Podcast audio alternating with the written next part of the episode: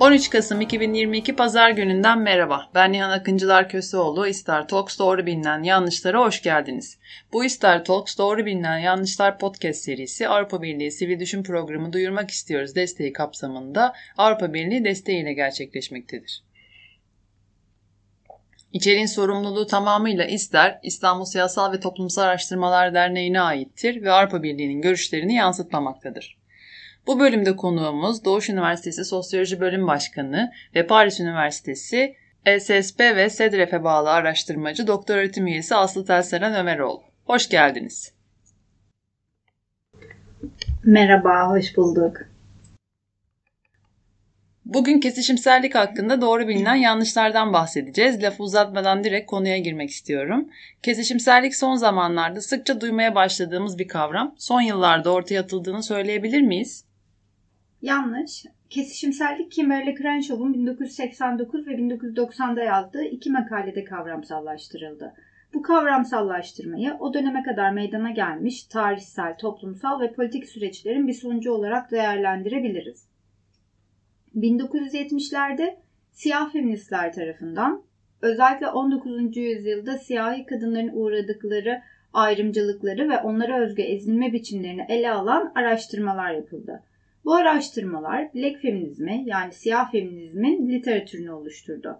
Siyah yani Afro-Amerikan kadınlar 1960'ların sonları itibariyle bir yandan cinsiyetlerinden ötürü bir baskıyla karşılaşırken diğer yandan etnik durumlarından ötürü ayrı bir baskıyla karşılaştıklarını, çifte bir baskı altında olduklarını ortaya koydular. Kesişimsellik teorisinin kökeni beyaz kadınların deneyimlerini merkeze alan ana akım feminist hareketin ya da erkeklerin deneyimlerini merkeze alan ırkçılık karşıtı hareketlerin siyah kadınların sorunlarını gidermeyeceğini dile getiren çalışmalara uzanmakta. Bu bağlamda kesişimsellik teorisi toplumsal cinsiyet, ırk ve sınıf farklılıklarına dayanan iç içe geçmiş, üst üste binmiş iktidar ilişkileri arasındaki bağlantının sistematik olarak sorgulanması açısından önemli bir kavram olarak karşımıza çıkmakta. Bunu farklı tahakküm biçimlerinin farklı kimliklerden kadınları nasıl etkilediğini anlamaya yönelik teorik ve politik çabaların bir sonucu olarak görebiliriz aslında. Çok teşekkürler. Bu noktada kesişimselliği ve bu konuyu ilgilendiren tartışmaları biraz açabilir miyiz? Tabii. Kimliklere, dışlanmaya, ezilmeye ilişkin deneyimlerin etkileşimi anlamında kesişimsellik, toplumsal cinsiyet, ırk, sınıf ve diğer farklı kimlikler ile toplumsal pratiklerin, kurumsal düzenlemelerin ve ideolojilerin kesişimini ve bu kesişimlerin iktidar ilişkileri bağlamına etkisini ifade eder. Disiplinler ötesi bu teorinin amacı kadınların ve erkeklerin toplumsal gerçekliklerini ve farklı toplumsal örgütlenme eksenleri aracılığıyla bu toplumsal gerçekliklere eş zamanlı ve interaktif olarak ilişkilenen toplumsal, kültürel, ekonomik ve politik dinamikleri anlamak diyebiliriz. Bu açıdan bakınca Crenshaw'un kesişimselliğin sadece eşitsizlikleri görmek için bir araç olmadığını, aynı zamanda eşitsiz toplumsal yapıların arkasındaki dinamiklere de odaklanarak mevcut patriarkal toplumsal yapıların dönüştürülmesi için faydalı bir analiz biçimi sunduğunu söylemek mümkün. 90'lı yıllardan sonra dünya genelinde içinde bulunduğumuz toplumsal, ekonomik ve politik koşullarında etkisiyle kesişimsel bir yaklaşıma oldukça ihtiyaç duyuldu. Kesişimsellik kavramı 2000'li yıllarda akademide ve feminist harekette popülerlik kazandı. Bu popülerlik feminist teorisyenler ve aktivistler için bir tartışma konusu da oldu zaman zaman. Hatta kesişimselliğin tırnak içinde beyazlaşmasına yönelik eleştiriler yapıldı. Bugün geldiğimiz noktada kesişimsel yaklaşımlı bir analizin yalnızca toplumsal cinsiyet, ırk ve sınıf temelli tahakküm ilişkilerini değil, cinsel yönelim, din, sağlık durumu, yaş e, ve benzeri gibi toplumsal kategorileri de kapsadığını konuşuyoruz. Bu kategorileri daha da arttırabiliriz. Tabii kesişimsellik teorisinin sadece çoklu tahakküm biçimlerine maruz kalan belirli toplumsal kimliklere mi uygulanabileceği, yoksa tek başına bakıldığında dominant tarafta kalan toplumsal kimliklere de uygulanıp uygulanamayabileceği hala bir tartışma konusu olarak devam etmekte. Ama Neş'e göre zaten tüm kimlikler karmaşık ve çoklu şekilde kurulduğu için sadece çeşitli tahakküm biçimlerinin eklemlenmesini değil, farklı ayrıcalık ve ezilme biçimlerinin nasıl etkileşime girdiğine de bakmak gerekiyor. Alanda süre gelen tartışmaların bir kısmını böyle özetleyebilirim. Çok açıklayıcı oldu. Teşekkür ediyorum. Peki aslında biraz cevap vermiş oldunuz ama sıradaki iddiayı da sormak istiyorum. Kadınlar yalnızca kadın oldukları için mi iktidar ilişkilerinde ikinci konumdadır? Hayır, tam olarak böyle demek mümkün değil. Homojen bir kadın grubundan ya da homojen bir erkek grubundan bahsetmek takdir edersiniz ki mümkün değil. Peki hangi açılardan farklılıklar var? Irk, sınıf, cinsel yönelim, yaş, din, dil, sağlık durumu, vatandaşlık bağı, göçmen statüsü e, vesaire vesaire diye kategorileri arttırabiliriz. Kişilerin bu kategorilerden hangilerini kimliklerinde barındırdıkları, onların deneyimlerini ve toplumsal iktidar ilişkilerindeki yani güç ilişkilerindeki konumunu karşılıklı olarak etkiler. Kadınların sınıf temelli uğradıkları baskılar, cinsel yönelimleri, dinleri, ırkları, etnik kökenleri nedeniyle uğradıkları baskılar değişiklik gösterebilir. Hatta aynı birey farklı bağlamlarda, farklı coğrafyalarda, farklı dönemlerde farklı deneyimler yaşayabilir. Bu anlamda dönemin ve bulunulan coğrafyanın sosyopolitik kontekstleri önemli. Bu açıdan Patricia Hill Collins kesişimselliği özgürleşme ve baskıdan kurtulmak için bir paradigma olarak tanımlar. Hill Collins'in de dediği gibi ırk, sınıf, toplumsal cinsiyet çalışmaları kesişimsellik paradigması ile birlikte bir özgürleşme arayışından ortaya çıktı. Çünkü tek tip bir özgürleşme yani sadece ırka, sadece sınıfa ya da sadece cinsiyete dayalı cinsel yönelime dayalı bir özgürleşme tüm kadınları özgürleştirmeye yetmez. Baskı tabi bu noktada önemli bir unsur.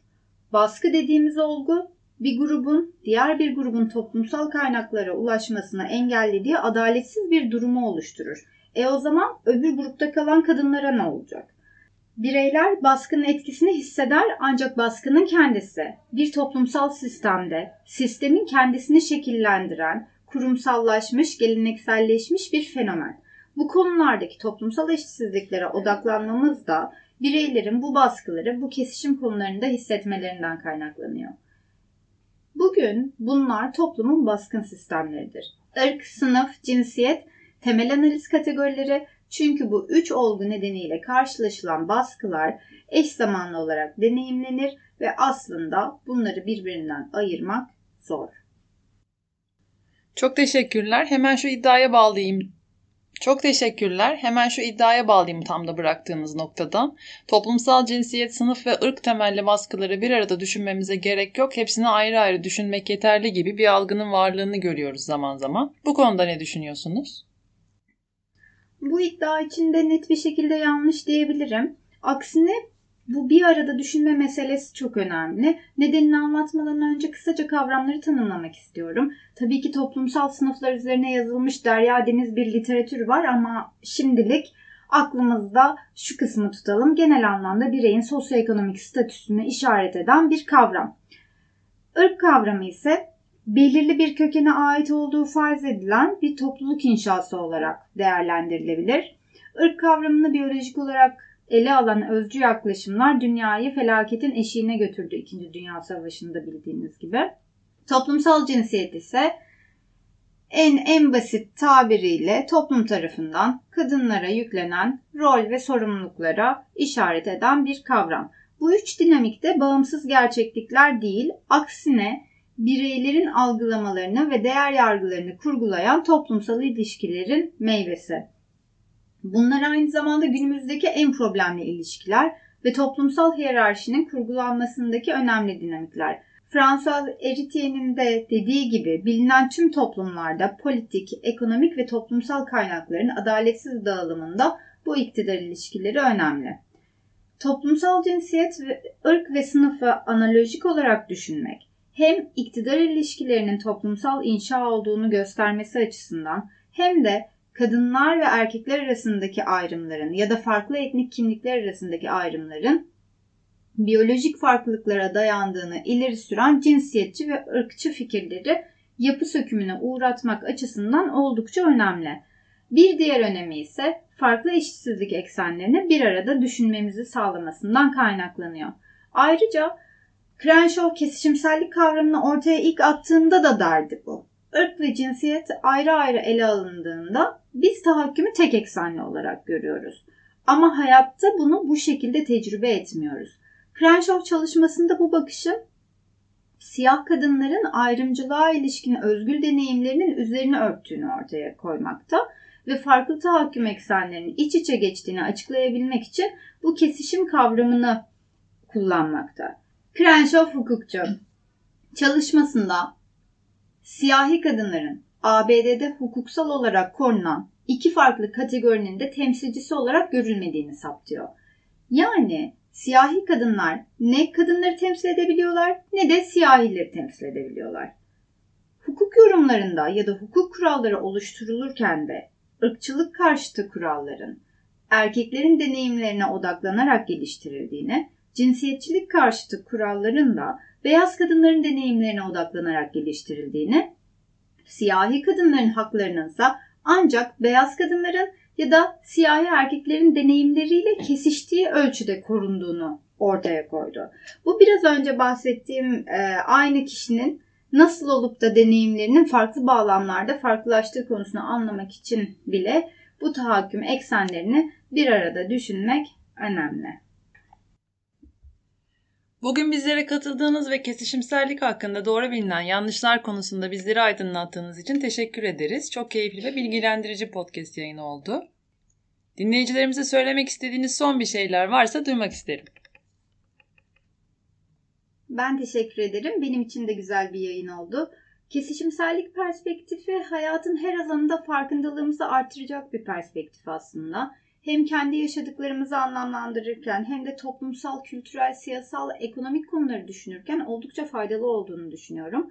Konuyla ilgili daha detaylı bilgi isterseniz açıklamalar kısmındaki okuma listesinde bulabilirsiniz. Tekrar katıldığınız için teşekkür ederiz. Dinleyicilerimize minik bir hatırlatma yapmak istiyorum ve açıklama kısmında yer alan anketimize katılmanızı rica ediyorum. Bir sonraki podcast'imiz 20 Kasım 2022 tarihinde Cemre Erciyes ile LGBTİ'ler hakkında doğru bilinen yanlışlar konusu üzerine gerçekleşecektir. Hoşça kalın, doğrularla kalın.